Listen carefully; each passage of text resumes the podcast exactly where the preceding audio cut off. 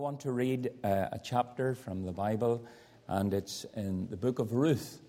The book of Ruth, that little book tucked in in the Old Testament, just four little chapters, uh, but a wonderful story of this woman that we're going to look at a little this morning.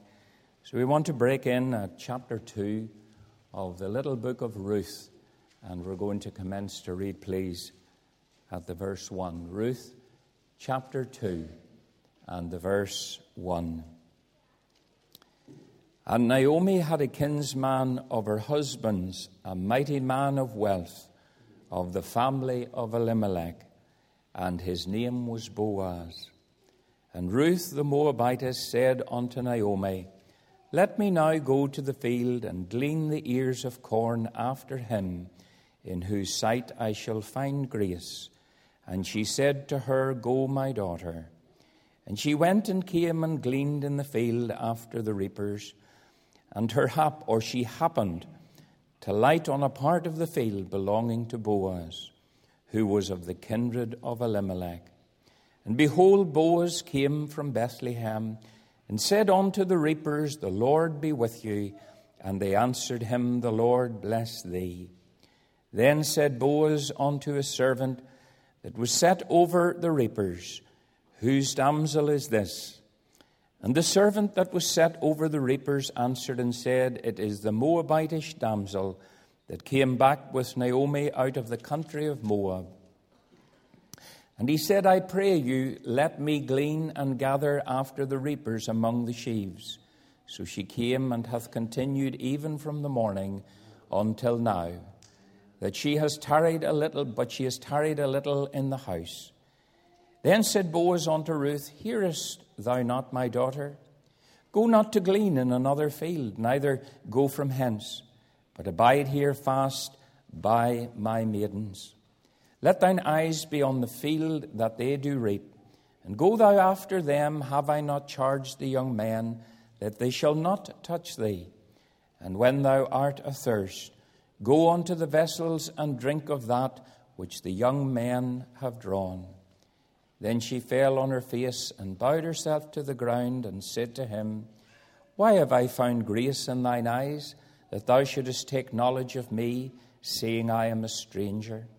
And Boaz answered and said unto her, It hath fully been showed me all that thou hast done unto thy mother in law since the death of thine husband, and how thou hast left thy father and mother, and the land of thy nativity, and art come unto a people which thou knewest not heretofore.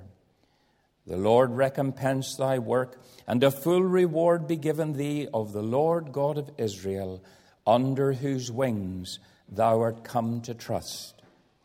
Then she said, Let me find favor in thy sight, my Lord, for that thou hast comforted me and for that thou hast spoken friendly unto thine handmaid, though I be not like unto one of thine handmaids. And Boaz said unto her at mealtime, Come thou hither, and eat of the bread, and dip of the morsel in the vinegar. And she sat beside the reapers, and he reached her parched corn, and she did eat, and was sufficed and left. And when she was risen up to glean, Boaz commanded his young men, saying, Let her glean even among the sheaves, and reproach her not. And, le- and let fall also some of the handfuls of purpose for her, and leave them that she may glean them, and rebuke her not. So she gleaned in the field unto even, and beat out that she had gleaned, and it was about an ephah of barley. And she took it up and went to the city, and her mother in law saw what she had gleaned, and she brought forth and gave her that which she reserved after she was sufficed. And her mother in law said unto her, Where hast thou gleaned today? And where wroughtest thou? Blessed be he that hath taken knowledge of thee. And she showed her mother in law with whom she had wrought, and said, The man's name with whom I wrought today is Boaz. And Naomi said unto her daughter in law, Blessed be he of the Lord, who hath not left off his kindness to the living and to the dead. And Naomi said unto her, The man is of near kin to us, one of her kinsmen. And Ruth the Moabitess said, He said unto me also that thou shalt keep fast by my young men till they have ended all my harvest. And Naomi said unto Ruth, her daughter in law, It is good, my daughter, that thou go out with his maidens, and that they meet thee not in any other field. So she kept fast by the maidens of Boaz, to glean into the end of barley harvest and of wheat harvest, and dwelt with her mother in law. Amen. And we know God will bless the public reading of his inerrant word. Let's unite in prayer together, please. Our loving Heavenly Father, we want to thank you for the privilege of coming before your throne today. We thank you, Lord, for the wonderful God that you are. We thank you, Lord, for the greatness of your person, for the majesty and the greatness of your name. And we bow in reverence and fear. We ask, Lord, this morning that your Holy Spirit would be poured out among us. We pray that you would put a hedge around us. And Lord, that your presence would fill this sanctuary. Loving Father, we need you, Lord. We need your presence. We thank you for this living word. We thank you for Christ, the one who came, died, and rose again. And we thank you, loving Father, that by your Spirit you long to help us. You long to be with us and encourage and strengthen us. So, Lord, I commit myself 100% to you. I pray that you would cleanse and sanctify me. And I pray that the Holy Spirit would speak to all our hearts. Again, Lord, we take authority in your name over every power and influence that is not of God, not of the Holy Spirit. And we pray that the presence of God would be real, that Jesus would be real in the midst. We ask this and give thanks in Jesus' name. Amen and Amen.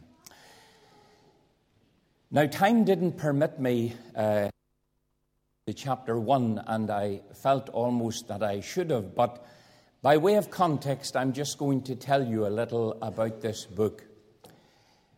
There are at least three amazing truths regarding the book of Ruth. The first one is, of course, that the book of Ruth is a literal book.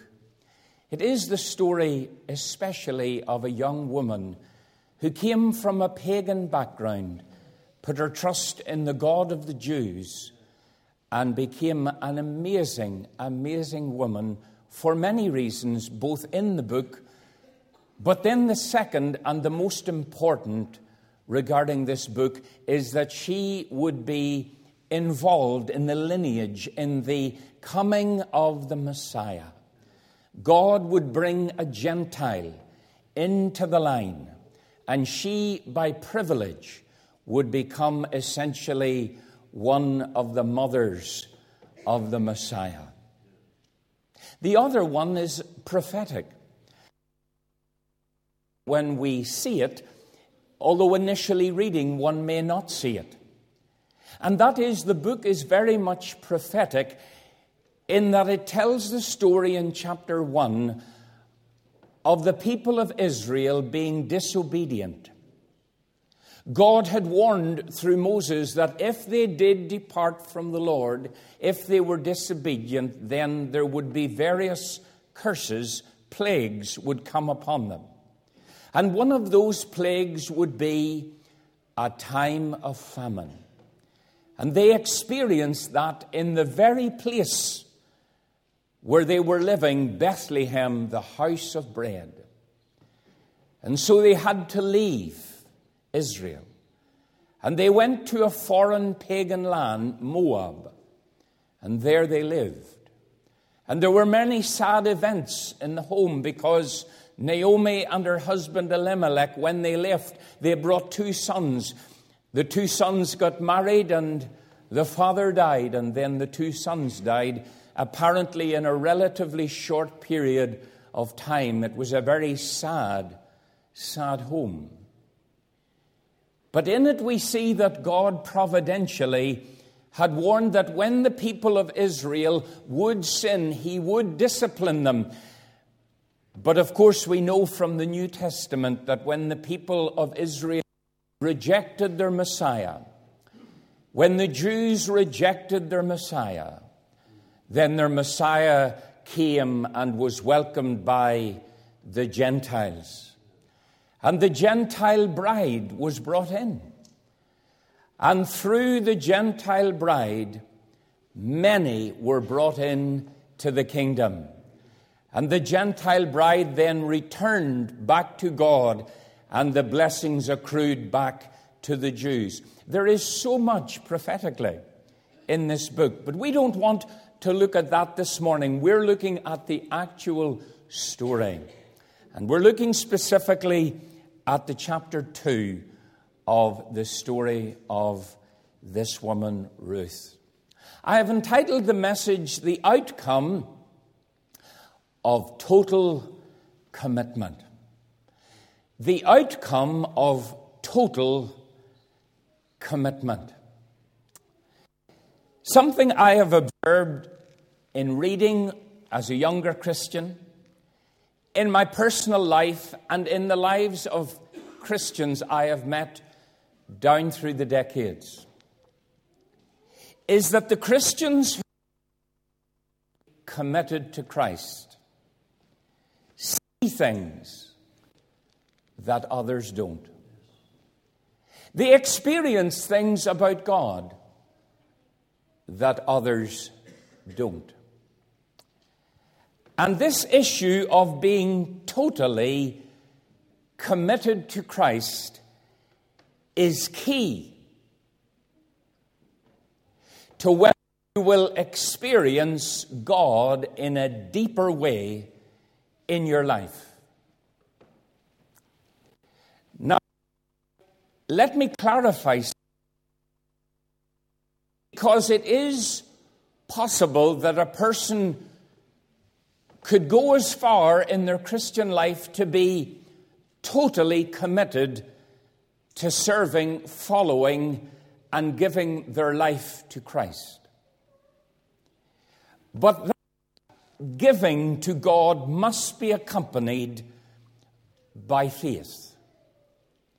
You see, when we give every it doesn't make us any stronger because all we're doing is emptying our lives. All we're doing is letting go of our plans. To do that is simply to be as weak as one was before doing it.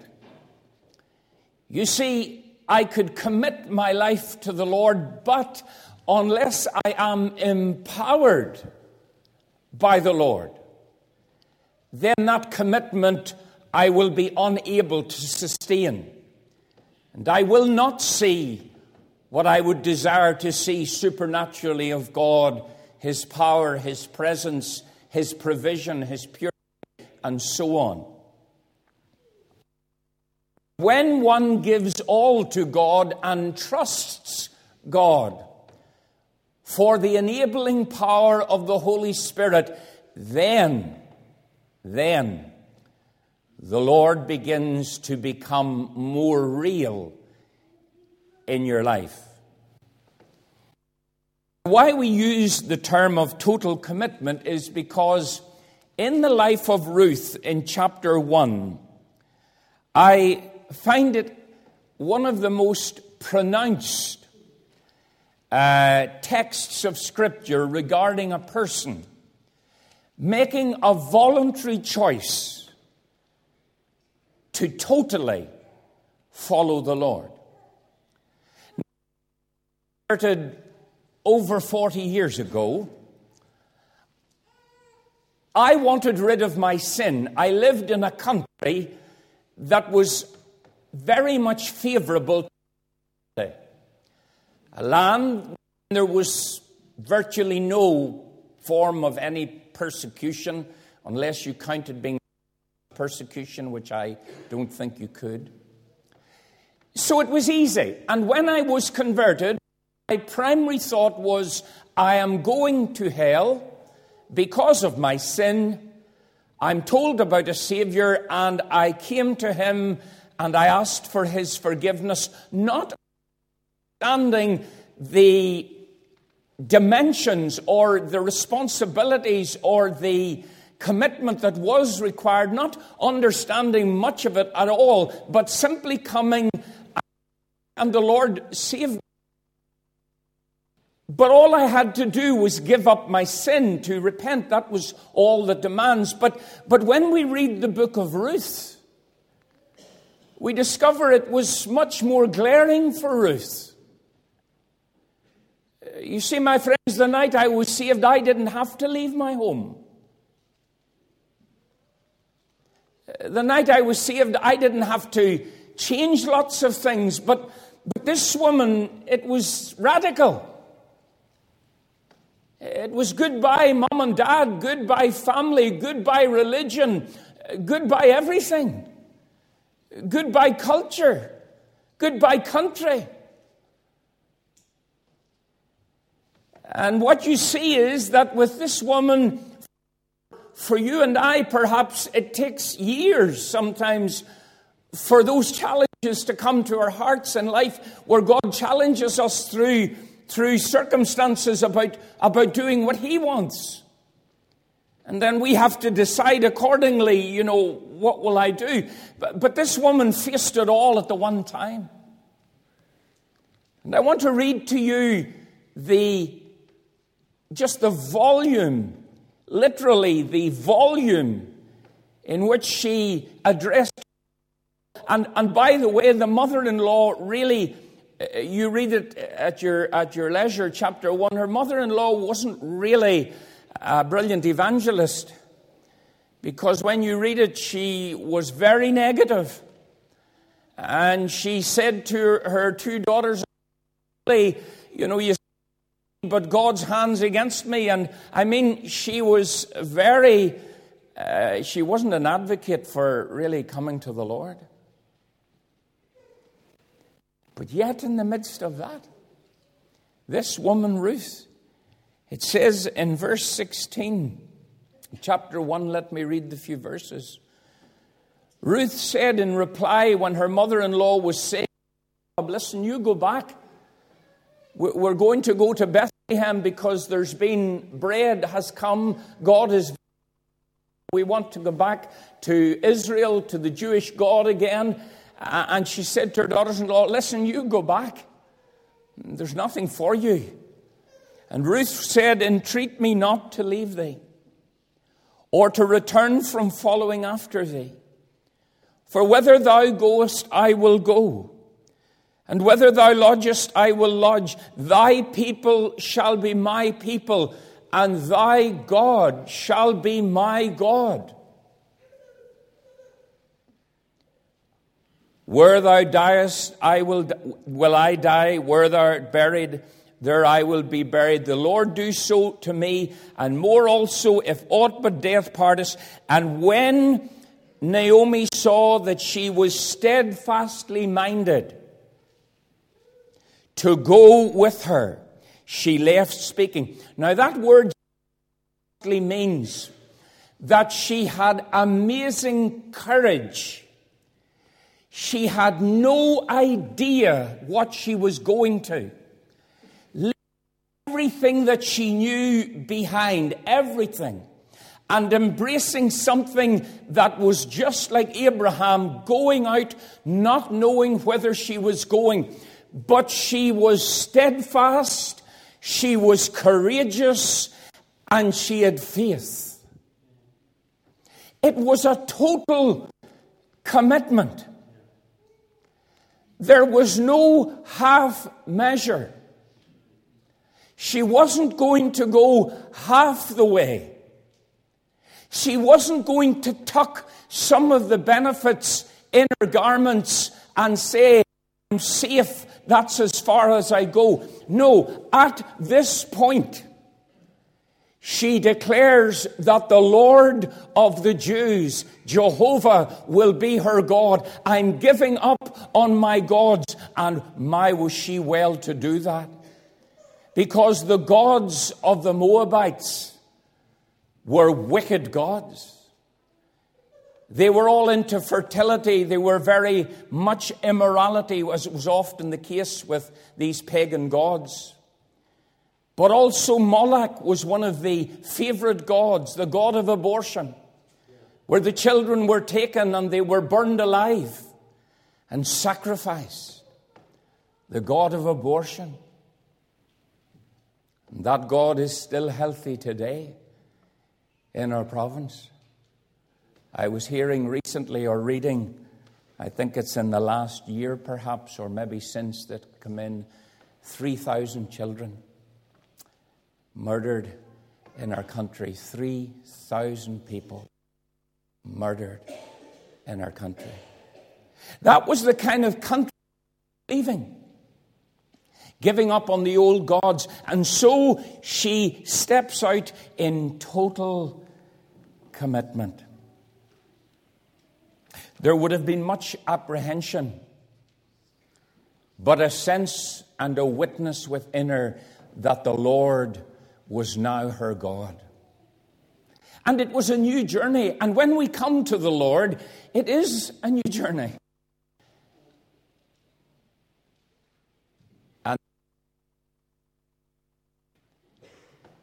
And when she arrived in chapter 2, the very apparent thing is that she needs food, she needs bread. And you know, the promise of God is that if we seek first the kingdom of God and his righteousness, he will add all things unto us. Now, the Lord didn't make her so the American blab and grab stuff, it wouldn't have worked for. No Rolls Royce and swimming pool. Not coming. Work, take it and claim it. No, no. This woman, when she arrived, she was conscious, first of all, that she was a foreigner. And secondly, she was poor. She was poor. Because she immediately said to her mother in law, she said, I've got to go to the fields. Let me go to the field and glean ears of corn. And you see, in the Old Testament, God had made provision for the foreigners. God had made provision for the widows. God had made provision for the orphans. And whenever the people who owned the land, like Boaz, they were harvesting and bringing in their crops. If they happened to leave a part of a crop behind, if they sheaves of corn or whatever and part of it fell, they weren't allowed to go back.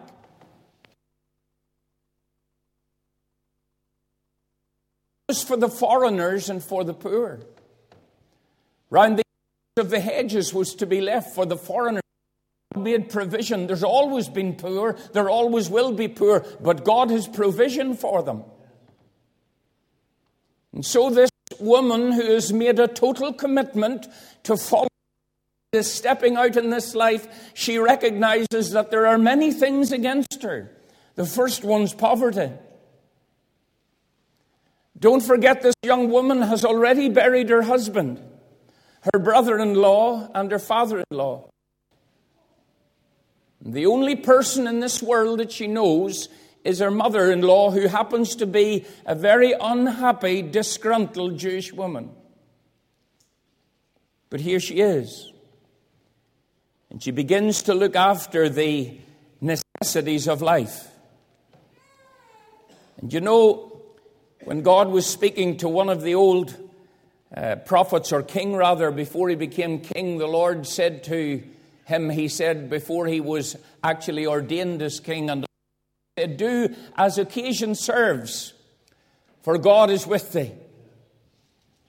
And you know, friends, whenever you're doing God's will and totally committed in your life to the Lord, not every day you're going to lead someone to the Lord. Not every day is day whenever you're going to be writing a book about it. Most days are mundane. Most days have just the problems of life that are thrown at us all. But the Lord said, Do as occasion serves. Just, just do what you can and follow me and keep committed to me and keep close to me and do as occasion serves. Do what you can. He said, For I'm with you. I'm with you. And so, in the uncertainty, that's what she did. Now, in verse 3, we discover a wonderful truth. And that is the wonderful truth when you're totally committed to Christ. That God gives some cast iron guarantees that cannot and will not be broken. Mighty. And those promises, many of us are familiar with some of them. Trust in the Lord with all thine heart, and lean not on thine own understanding. In all thy ways acknowledge him, and he shall direct thy paths. We have a God who not only saves us, we not who by his Spirit fills us, but we have a, a God who promises to guide us, a God who is ups and downs of life, in all the sadness and all the tears, in all the laughter and joy, he promises, I will never leave you and I will never forsake you. That is one of the greatest comforts. Abiding presence of the eternal God. The covenant God that cannot, regardless of how we feel subjectively, regardless of how we are internally. Do not search me. You cannot find me, but I am with was. In the verse 3, when she went to start gleaning and find some food, it said that she went into a field after the reapers and happened to go into the field of Boaz. You see, there's no, there's no word of her bowing down on the path and having an hour of prayer and intercession that the Lord would guide the step. I suggest it's good to pray and wait on the Lord. But there are times whenever we must just be like Nehemiah before the king. And the king asked him a difficult question about what he was doing and where he was going and when he was going. And the Bible says that he just prayed to the God of heaven in his heart. He just prayed to God, and God heard him. How many prayers are answered in that way? I was relating last night, we had folk in our home, and we were sharing, and I told them about a thing I had heard back about a year or so ago. And it was a young convert, a couple of young Christians. And they went to an event and they, they guy, and he was uh, in the to so, uh, the Christians just knew, just knew, didn't know a lot.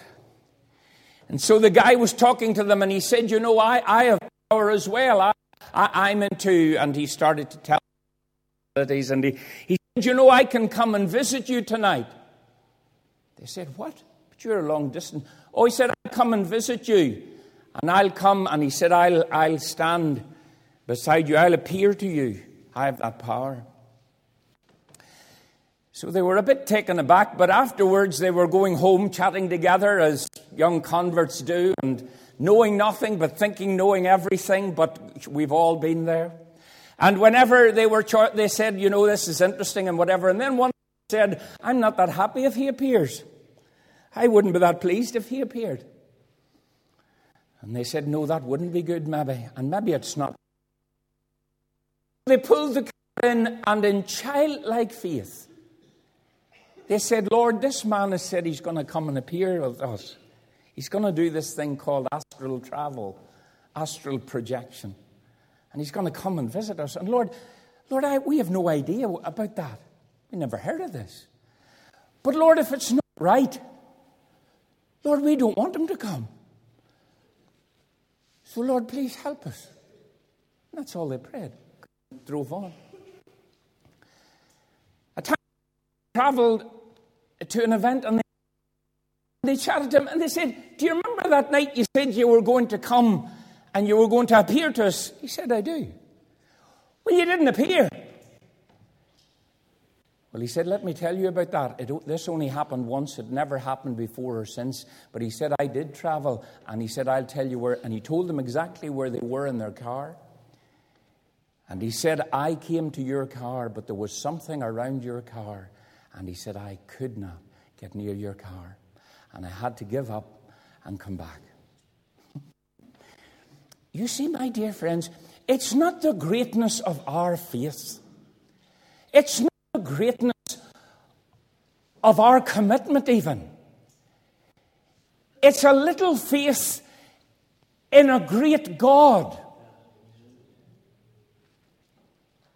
It's, it's about God. It's about how great He is. You see, when you have your trust in Him, there's no losing. There is no losing. Well, this woman, she was going and she didn't pray. She didn't do any big thing, but she happened to go into the right field. You know what the Lord says? I will bring the blind by a way that they knew not. I will lead them in paths they have not known. I will make the darkness them and the crooked things straight. These things will I do unto them and not forsake them. Oh, she had divine guidance. She didn't try to manipulate she didn't ring, or she couldn't have, but had she lived in Northern Ireland, in the culture that we have, probably she would have arrived and found out whatever was going on, and she would have made a few phone calls. Can you tell me where the field of Boaz is? I'll just let on, I'm going in.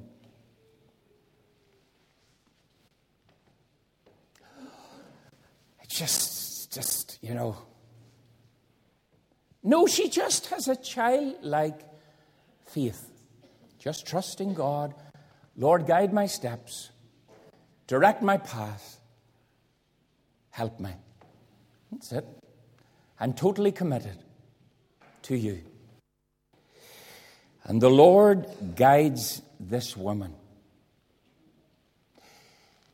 I love the story of Saul. When he was a young man in his early days, when he knew the anointing and the empowering of the Spirit, and when God was preparing to raise up a new king, the first king for Israel, the Bible says a couple of donkeys got lost. That's where the story begins a couple of old donkeys getting lost. And Saul sent out with his servant to go and look for these donkeys, and he goes hither, thither, here, there, and can he find the donkeys? And eventually the servant said, There's a seer, there's a man of God. If we'll go to him, he'll tell us where the donkeys are. And he eventually arrived, and the man of God had been told the day before. The Lord said, There's a man coming, and he's going to be king of Israel, and you're going to anoint him.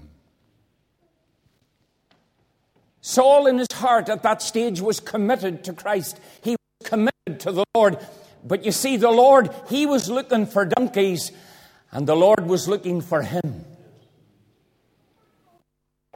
He thought he was just out for an ordinary errand to find something, but God had already planned that no, you're going through these old donkeys, I'm going to lead you to a place where you're going to be anointed, and I'm going to speak to you through the great prophet of Israel, and you're going to be my man over the nation of Israel. Oh, it's amazing how God works.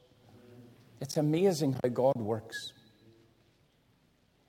And it's amazing when you commit to Christ, how that as you keep obeying day by day, and you do those ordinary things in commitment to Him, how that suddenly, unexpectedly, just as she walked into the field that day, and just as this walked up and met the man of God that day, how that God can providentially bring us into the place where He has us, and God can speak to us, and God can comfort us, and God can that we're in the right place. Because, my friend, the greatest thing beyond is to know 100% that you're in the center of the will of God. And so off she goes, and God guides her. But a wonderful things happen commitment and her looking for the practical things as a poor woman to try and just get food home for the mother or the mother in law. What happens is that God has something wonderfully planned. Now, I have told you this before, but I love telling this little story. And I have proved it in my own personal life, and it's one of the reasons why, even when I get down and depressed and discouraged, and if I feel the Lord, and, and there's a thousand reasons why I often say, Lord, I could understand why you would throw me in the dustbin. I mean that. I can't understand why he keeps lifting me up. Even though I have learned so much, yet there are times I disobey. But he's always so merciful. And he always gives. And he always grants his presence back. And his favor and His love. And one of the reasons why I keep getting up, and one of the reasons why I keep pressing on, is because of God's plan. You see, friends, I've told you it before about the little boy with his mother in the shop. And they had the pick and mix front. And the big man behind the counter a big burly man leaned forward and said to the wee boy, Son, take a handful of sweets. And the wee boy stood and never moved. He said, Go on, son, take a handful. The wee boy never moved, and his mother hit him a crack, said, Lift the sweets. He wouldn't do it. Well, mum wasn't happy, but he stood his ground. And eventually the big man came round from behind the counter and he took a handful of sweets and gave it to the wee boy. And happy as Larry, out he went with the mother. And she got him shook him and she says, Why didn't you do what that man said? And she says, Because that man had a bigger hand.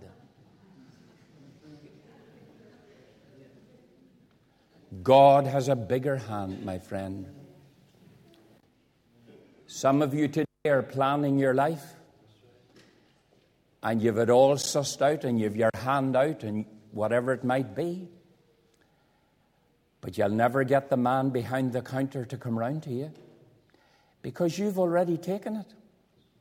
You've already taken it. But oh, it's a wonderful day when you hold back and give up and let the Lord come and give His hand. It's always bigger, it's always grander, and it's eternal.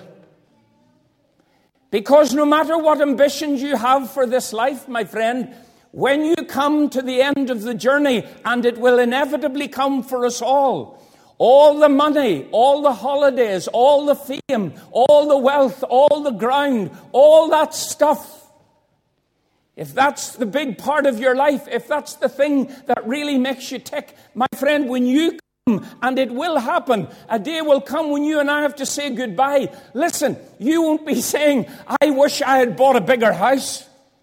Believe me. You'll not be saying, I wish I had got a grander and went in and been as good as the. Listen, all that nonsense and that whole thing pervades the church today. The church is pervaded with that. Pervaded. idolatry. But we'll not go there this morning. This woman, she's committed. And what happens is she goes into the right place. And when she she hears something that she hears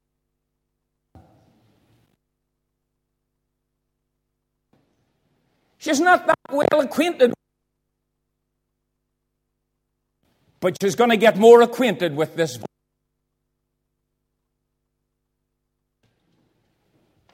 who is called, my dear friend, the Lord Jesus.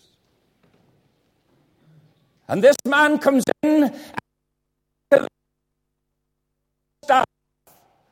The Lord you all. Could just imagine an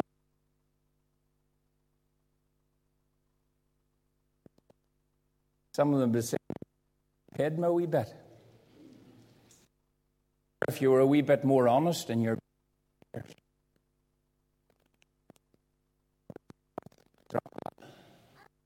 But what did they reply? And the Lord blessed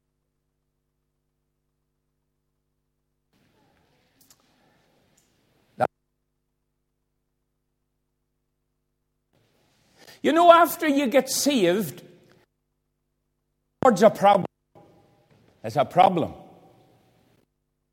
And people, and I mean good people, and they're sincere people. I haven't time to go into the reason.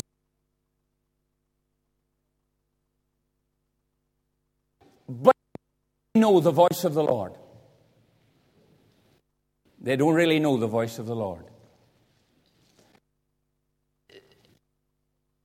The channel on the radio is not just right. And it's kind of intermittent, and you get it a bit and then you don't get it. And But the Bible says, My hear my voice, and they follow me.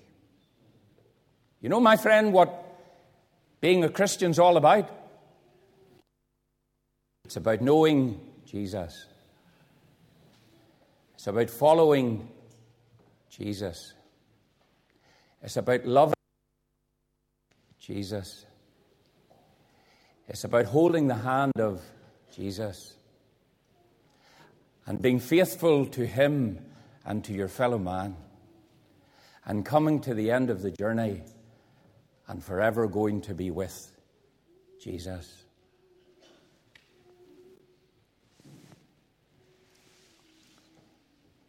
If you're having problems with his voice, soul and primary purpose of Christianity, you're missing a lot of it. Because it's all about the presence of God in your life. Heard his voice. And my friends, when she heard his voice, he began to speak. And he spoke to his servants and he said, Who is this girl? And they told him. Immediately he knew her. And the Bible says that whenever he came to her in verse 8, he, Boaz said to her, Hearest thou not my brother, my, my uh, daughter? In other words, listen to me. Don't go to glean in another field. You're in the right field. You're in the right field. My friend, this morning, are you in the right field? Are you in the right field? Are you in the place that God wants you to be in? I can't tell you I have had people come to me and they've poured out their problems at times, and they say, What do you think? And I said, Well, I can give you a bit of advice, but look, honestly, I have enough trouble. But, but you finding your will is not my business. It's not my business to guide Bertie Johnson. It's not my business to guide Stephen or any of you. My friend, I can give you advice and counsel and share and this and that. But you've got to work out your own salvation with fear and with trembling. You've got to be before God yourself. That's where the total commitment comes. That your commitment to Christ is, is, is Lord, I need to know what you want me to It's not even what the pastor wants me to do, or even to know what the elders want me to do, or what the denomination wants me to do. Do you know they could all want you to do things, and God might do that? So you'll have to find it yourself. And this way I find it. And the voice came, and voice said, You're in the right field. you know, it's lovely when the Lord, by His Spirit, comes to you and witnesses in your heart and says, You're in the right place now. It's a lovely thing. Lovely thing.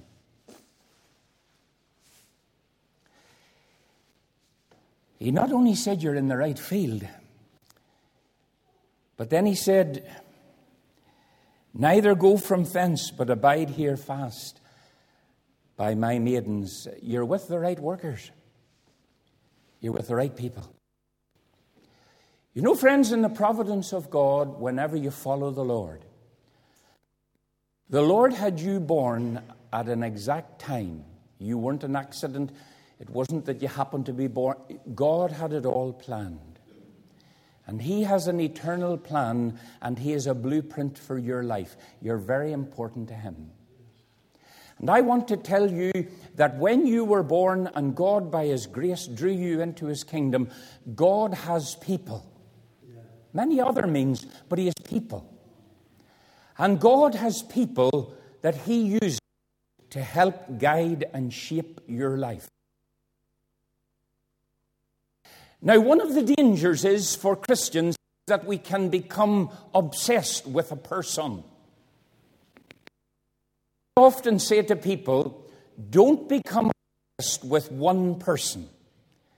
Now, it's good to be faithful to your church and your pastor. I understand all that, and that's important, and pray and be there, all that.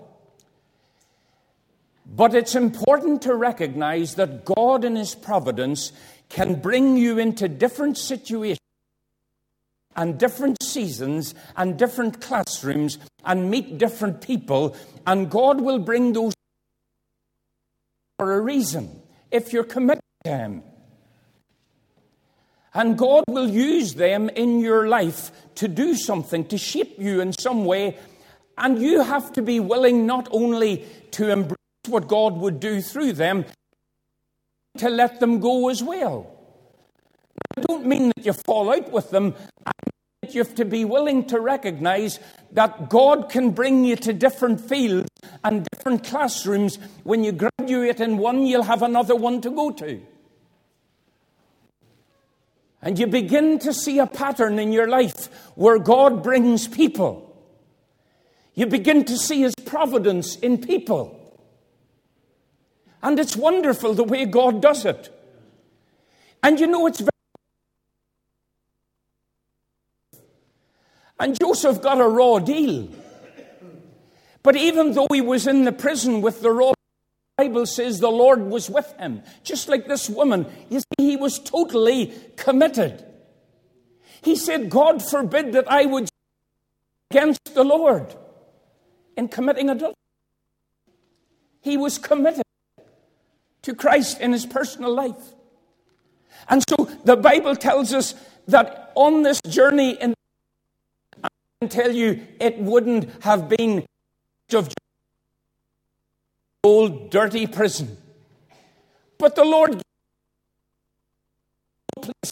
You know, even when you're under the trials of God in your life, God will give you little gems. God will give you little providences and little provisions along the way to help you. To help you. He'll do that. And he did that for Joseph. And then Joseph, you remember the two boys said, Here, we had a dream last night. Wasn't an accident. But it was pivotal when you know the story that he interpreted the dreams and they were right. But then he just had to go on with his business. Uh, the next day it was just back to the old prison. God, God was to use of one of those men to ultimately get him to be prime minister. God can do that. God can work and weave things into our lives through people. Through people. He said, You're with the right company. I have learned from being a young Christian. I never choose my friends. I've never done it and I'll never do it anymore. I'm never choosing my friends. I let God choose them. And the people today who are my friends are probably many of them people I would never have found. God do it. And you know the wonderful thing is when you let God do it and you keep close to God, you'll find that your life is enriched by those friendships. The Bible says that we're to look after our friends and value them, and to value our Father.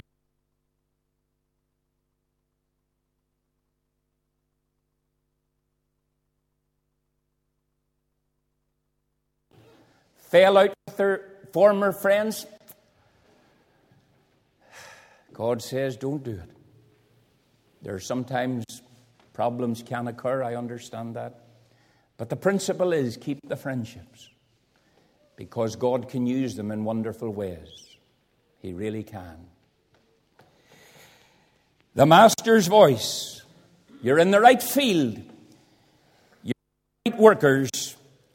And then in verse 9 he said, Let thine eyes be on the field that, where they do, re- they do reap, and go thou after them, men, that they shall not touch thee.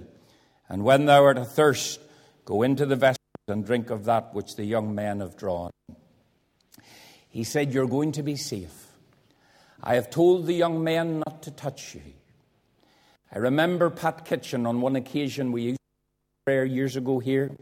And I remember one morning Pat Kitchen talked about this verse. And he said in the conversation, he said, You know, the Lord was going to preserve her from rape. She was a beautiful young woman. The Lord was preserving her from that. But what's the spiritual application? That the Lord wants to preserve you from spiritual rape. You can be spiritual church where the church can do you harm. That can happen. And I always remembered that. Every church can do good, and thank God for those who do good and preach the gospel, but we can also do harm. And that happens in every church because we're fallen. But what we've to do is we have to maximize the good and minimize the bad. That's what our aim is maximize the good and minimize the bad.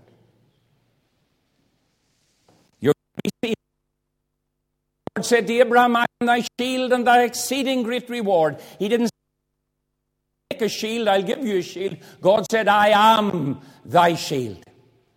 I'm your shield. Well, friends, as we draw toward the close,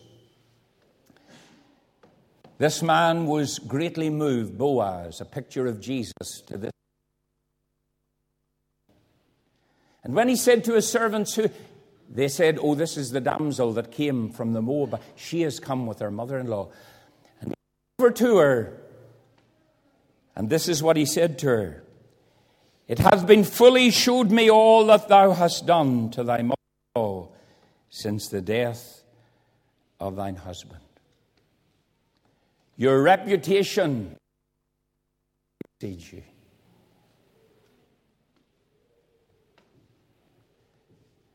Isn't it good that you had a good walk with God? Isn't it good that you wasn't shady in business? Isn't it good that you didn't have a lying tongue? Isn't it good that you was committed consistently to the Lord? Because we're out all over Bethlehem. And he heard. And it wasn't bad news. I remember a little man many years ago that I brought to do a meeting with the youth 30 odd years ago, up more in the old hall here. A man called Willie Linton. He's with the Lord many, many years. From Maharaj. And Willie Linton came and he, I remember going to get prayer from him. He prayed for me. I was very bad with depression. And I can remember meeting that man, and for a variety of reasons, the Lord really touched me in so many ways. It's a memorable event in my mind, meeting that man. And I brought him, and he spoke to the youth. He had a gift of healing, and he prayed for many people, and wonderful things were done through his life. But he really loved the Lord. And you could sense that when the presence of God with him. And he died, and years later, I met a man. man. And we were chatting, and I said, Did you ever hear of a man called Willie Linton?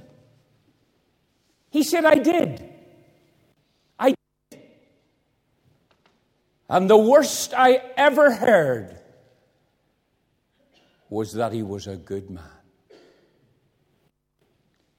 You can't buy that. You can't buy that. My friend, the Bible says, let another man praise thee. Don't praise yourself. That's what a man said. The worst I ever heard about that man was that he was a good man. Sadly, sometimes it's not like that, isn't it? It can be anything but that. Her reputation made a way for her. The man noticed her, and when he heard who she was and knew all about her, she was drawn even closer to him.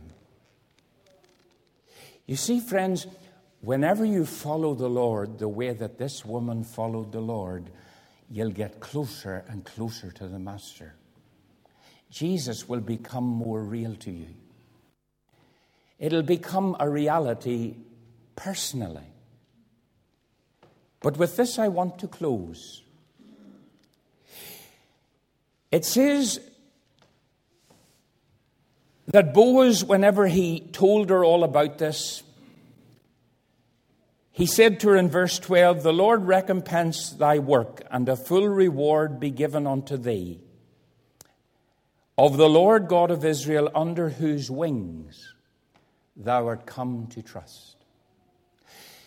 God's not a bird, but I'm sure most of us have at some stage maybe watched a hen or a bird on a nest, and the wee ones are picking their heads out or running wild, and the mother hen gives the noise, and they all come running, and under they go, and the wings come down wonderful picture of protection, refuge, safety. He says, You're safe, you know. You're safe under the Lord.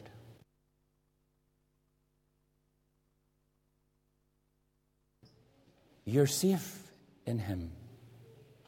No matter what's happening in your life, you're safe in Him.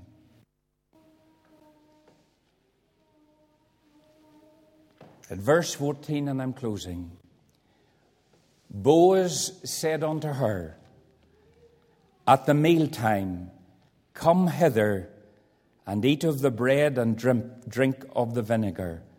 And she sat beside the reapers, and he reached her parched corn, and she did eat, and was sufficed and left. She got into the field by the providence of God. She began to hear a voice that was new, and she got in on it. And then when the voice spoke, man, it was all comfort about the right place, the right people, and, and the safety and security in the field. And now she's at his table. She's sitting at the table with him. The table in the Bible always speaks of fellowship. And she's hearing him clear now. And he's handing her the food. The very thing that she was looking for, he's giving it to her. He's giving it. We read it at the start.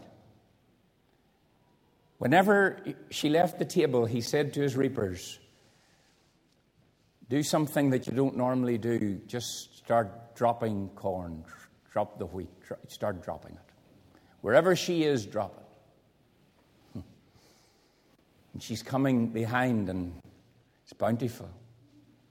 Some commentators say that instead of having enough for a loaf of bread, she got a week's wages. Week's wages. Why?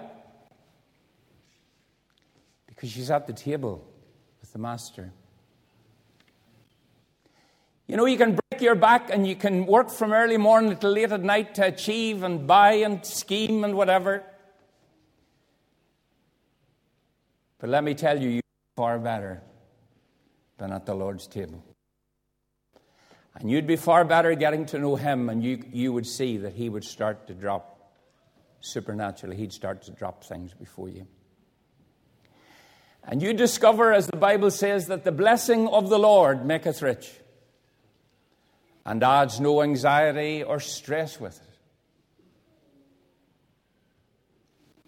Some Christians, from early morning till late at night, wore out, wore out, don't have time. Oh, my friend, you've taken a bargain. it's a bad bargain you've got. Wouldn't you be far better to let go and let His big hand start dropping things in front of you and begin to trust God? You might be saved a lifetime, but you can start it today. You could start it today. And if you do it, you'll discover the same God as Ruth will do for you what He did for her. Let's bow together in prayer. Our Heavenly Father, we want to thank you for your precious and your living word. And I pray, Lord, for the people who are gathered today. You know all their hearts, you love them, and you care deeply for them. And I pray, Lord, that your word will find a resting place with faith. And I pray that people will experience a deeper walk with God and enjoy the Lord better and enjoy his presence at the table. For we ask it in Jesus' name. Amen.